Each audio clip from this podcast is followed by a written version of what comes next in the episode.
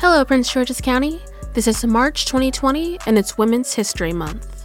For this season, we're focusing on women in the DMV that have changed lives. Some of these names you already know, but some of these women will be new to you. What will not be new to you is the wonders we uncover in this historic county just outside the nation's capital. Stay right here for our Prince Georgian of the Day. This is the Prince George's Daily Podcast. Hello, Prince George's County. I'm Del Roden, and today is March 30th, 2020. In today's episode of the Prince George's Daily Podcast, a student, Travis McNeil, presents the thoughts of a great author, great thinker, and a phenomenal woman. When history is part of the story, research is the answer to many questions. Right here, right after the weather. This week, we focus on the work of students at PGCC. Our students have submitted their best podcast work, and we will focus on their work for this week.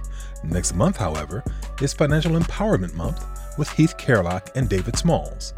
In these turbulent times, with record unemployment and society changes like nothing we've ever seen, getting the money right is important as important as ever. Tune in to Heath Kerlock, the director of the Financial Empowerment Center on the campus of Prince George's Community College, to hear nearly every aspect of financial responsibility. That's next month. For now, though, this is Women's History Month on the Prince George's Daily Podcast. We take this opportunity to focus on phenomenal women of Prince George's County, the DMV, and all over. Now, for today's weather, our high temperature will be in the mid to upper 60s under very sunny skies. We have a 10% chance of rain tonight as our temperature will drop down into the 40s. Partly cloudy tomorrow with a high in the mid 50s, 40 overnight tomorrow night, before returning to the mid 50s on Wednesday. This is the week before the month of April begins and brings spring like conditions, hopefully. Now, for the COVID 19 update. For the state of Maryland, the health department confirms over 1,400 cases as of 10 o'clock this morning. Of those, Montgomery and Prince George's County lead the way, with Prince George's County recording three newly reported deaths as a result of coronavirus. I cannot stress this enough. Take this seriously and avoid human contact whenever possible. Governor Larry Hogan has just ordered a stay in place order as of 8 o'clock tonight. Social distancing whenever possible, stay safe, love each other, love yourselves, and tell a healthcare worker or a first responder you know that you appreciate what they're doing. Anyway, According to the National Weather Service, our sunrise this morning was at 6:53. Our sunset this evening will take place at 7:29. That's the weather for today, March 30th, 2020. Stay with us after the episode of Phenomenal Women and Gorgeous Prince George's. We'll bring news from the desk of Lillian Torres. Coming right up though, Travis McNeil gets the skinny from Nikole Hannah-Jones. She is a phenomenal woman and our Prince Georgian of the day. This is the Prince George's Daily Podcast at PGCC. What if I told you that the year 1619 is as important to the American story as the year 1776? That America is a country born both of an idea and a lie. I have been obsessed with the year 1619 since I was a high school student like you in this room. It was during high school when I was taking the one semester Black History course that my high school offered that I first came across a landmark book called Before the Mayflower. And on page 29 of that book is when I first saw the year 1619, marking the arrival of the first Africans in the colony of Virginia. And historian Lerone Bennett, who wrote that book, said these words What seems unusual today is that no one sensed how extraordinary she really was for few ships, before or since, have unloaded a more momentous cargo. Very powerful words from today's guest, Nicole Hannah Jones. This is the spring semester of social media production. I'm Travis, and today I'm going to be interviewing Nikole Hannah-Jones. Welcome to the show, Nikole. Thank you. You're welcome. Um, first, I'd like to get into um, the the the 19 uh, 1619 project i'm sorry the 1619 project Um, and your you're correcting history. Um, can you go into that, please? Well, history has been written, but uh, it's been written to tell us a certain story.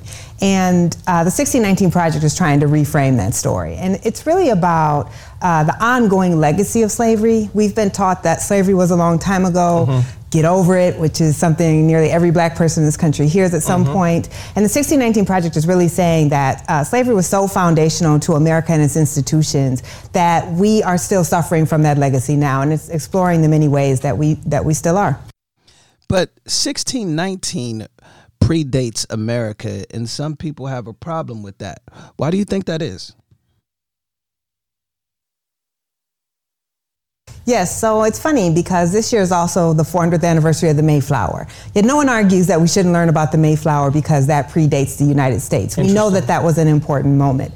Um, I would argue that the White Lion, which was a ship that arrived a year earlier carrying enslaved Africans, was far more important to the American story uh, than 1620, than the Mayflower. So no, America hadn't yet formed, but Virginia was the first colony. Our institutions would come out of the 13 colonies, mm-hmm. uh, our legal system, our cultural system, our political system, and certainly the anti black racism that we still struggle with is born at that moment.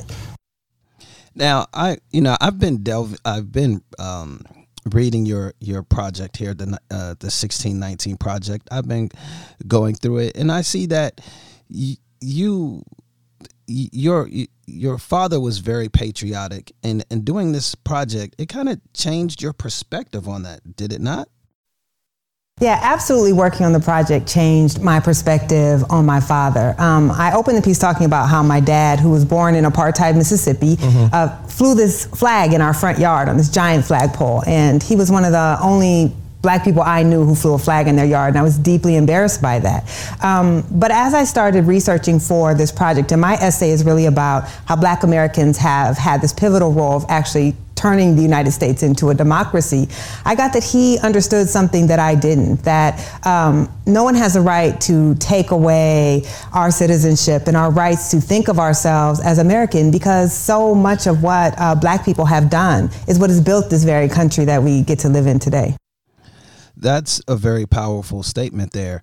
Um, so y- you're saying that the struggle of black people to get justice or, or, or reach a, a level of civil civil rights and uh, their fight for justice and civil rights in America has helped shape and build America into a democracy?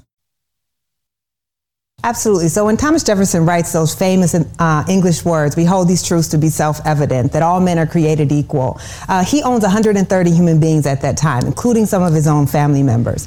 And he understands that uh, one-fifth of the population will enjoy none of those rights and liberties. So we are founded on a hypocrisy, on a paradox. Mm-hmm. But black people read those words and said, oh, we're going to believe that these words are true and apply to us and fight. Again and again, we see them fighting at the revolution, the first person to die uh, for this country was a black man named Crispus Attucks who wasn't free. We see that happening uh, with the abolitionist movement, largely led by black Americans. We see that happening at the Civil War with the Reconstruction Amendments. And of course, the Civil Rights Movement, which brings the franchise to large segments of uh, America for the first time. Right. So we, we said we were founded as a democratic republic, but most Americans could not vote at the time of the Constitution.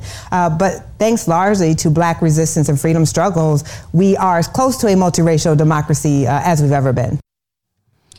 So, if, if, if America is closer to a democracy than it's ever been, and, and black people help shape that, why are a lot of historians trying to debunk the 19, I mean, 1619 project? Because we need to believe as a country that uh, our founding was pure. That yes, you know, we had some troubles, including um, holding 500,000 people in bondage, mm-hmm. um, but that largely we were a nation founded to be exceptional and these uh, majestic ideas, and that our founders, uh, though complicated men, were men who were righteous but when you argue um, that our founders were, many of them, very hypocritical, and that you can't just simply overlook the mm-hmm. fact that slavery was a motivation in some of the colonies. Yes, taxation was a motivation, but also uh, the ability to keep making a lot of money off of human bondage. Right. That is very unsettling, uh, not just to the average American, but to historians who have seen their job as protecting that founding narrative. The difference is, you know, when you're black in this country, you don't have the luxury of pretending that that history didn't exist. And right. what that history has done is really marginalized our story um, when really the story of black people and slavery is central to the uh, United States. But it is also essential to other countries that played a role in slavery. Uh, do you think that those other countries should have to deal with slavery just like America is right now, or so what I'm what I'm saying is, do you think other countries should have to face their own connection to the 1619 project? Oh, for sure. All the colonial powers need to have a reckoning, and reckoning also needs to happen on the continent of Africa. But I, I think the fundamental difference there's two. Yes, uh, slavery occurred in the bounds of the country that would become America. Right. Um, but also of those colonial powers, America is the only country that was founded on the idea of individual rights and liberties. Interesting. That was founded on the idea of God given inalienable rights. Um, none of those other European, I mean, these were monarchies. They weren't founded on the idea that every person had equal rights, but we were. So that hypocrisy really matters. And um, of course, I argue that that hypocrisy is why we have struggled so much to get over and address the issue of slavery because it forces us to acknowledge this lie at our founding very powerful. The hypocrisy of the founding fathers is what is still driving um, racism and inequality today in America. Um, thank you, um, Miss Jones, for for joining me today. I really appreciate it. Uh, hopefully, everyone will get a chance to look into the New York Times 1619 project. I know it's due to become a hardback sometime in um, this year in 2020. Um, I would like to thank you all for listening today, and I hope that you learned something and you had a great time. Once again, this has been a spring semester of social media production po- podcast project, and I'd like to thank you for joining me today. Have a great day and see you out there on campus. Bye.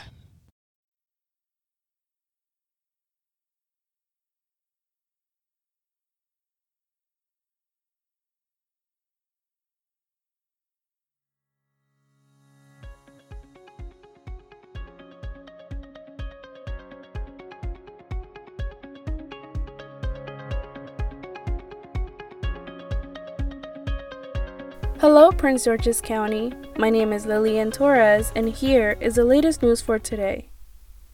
A Prince George's County school community is mourning the loss of a beloved coach and counselor who died from coronavirus. In a message to the parents, students, and staff, Prince George's County School's Chief Education Officer Monica Goldson announced the passing of Terrence Burke, a counselor and basketball coach at Northwestern High School in Hyattsville. A support team of school psychologists, professional school counselors, and pupil personnel workers can provide support remotely. Goldson reminds the county schools community to help prevent the spread of this virus. A Prince George's County, Maryland hospital now seeks public donations of elastic fabric to make face masks as the ongoing coronavirus pandemic has personal protective equipment in short supply across the country. Council member Thomas E. Dernoga said in an email that UM Prince George's Hospital Center needs elastic bands to make facial masks for staff. The elastic bands have to be unused and one fourth inches in width. So far, about 87 masks have been made because of the donations across the county. And for our last news story, Prince George's County Public Schools has announced another expansion of student meal sites during the statewide school closures. Now, students can receive a grab and go bag at 36 sites across the county, which includes breakfast, lunch, and a snack. Oxon Hill Middle and Samuel Chase Elementary are the schools serving District 8. These sites are open weekdays from 10 a.m. to 1 p.m. More information and complete list of meal sites can be found on the PGCPS website. For the Prince George's Daily, I am Lillian Torres.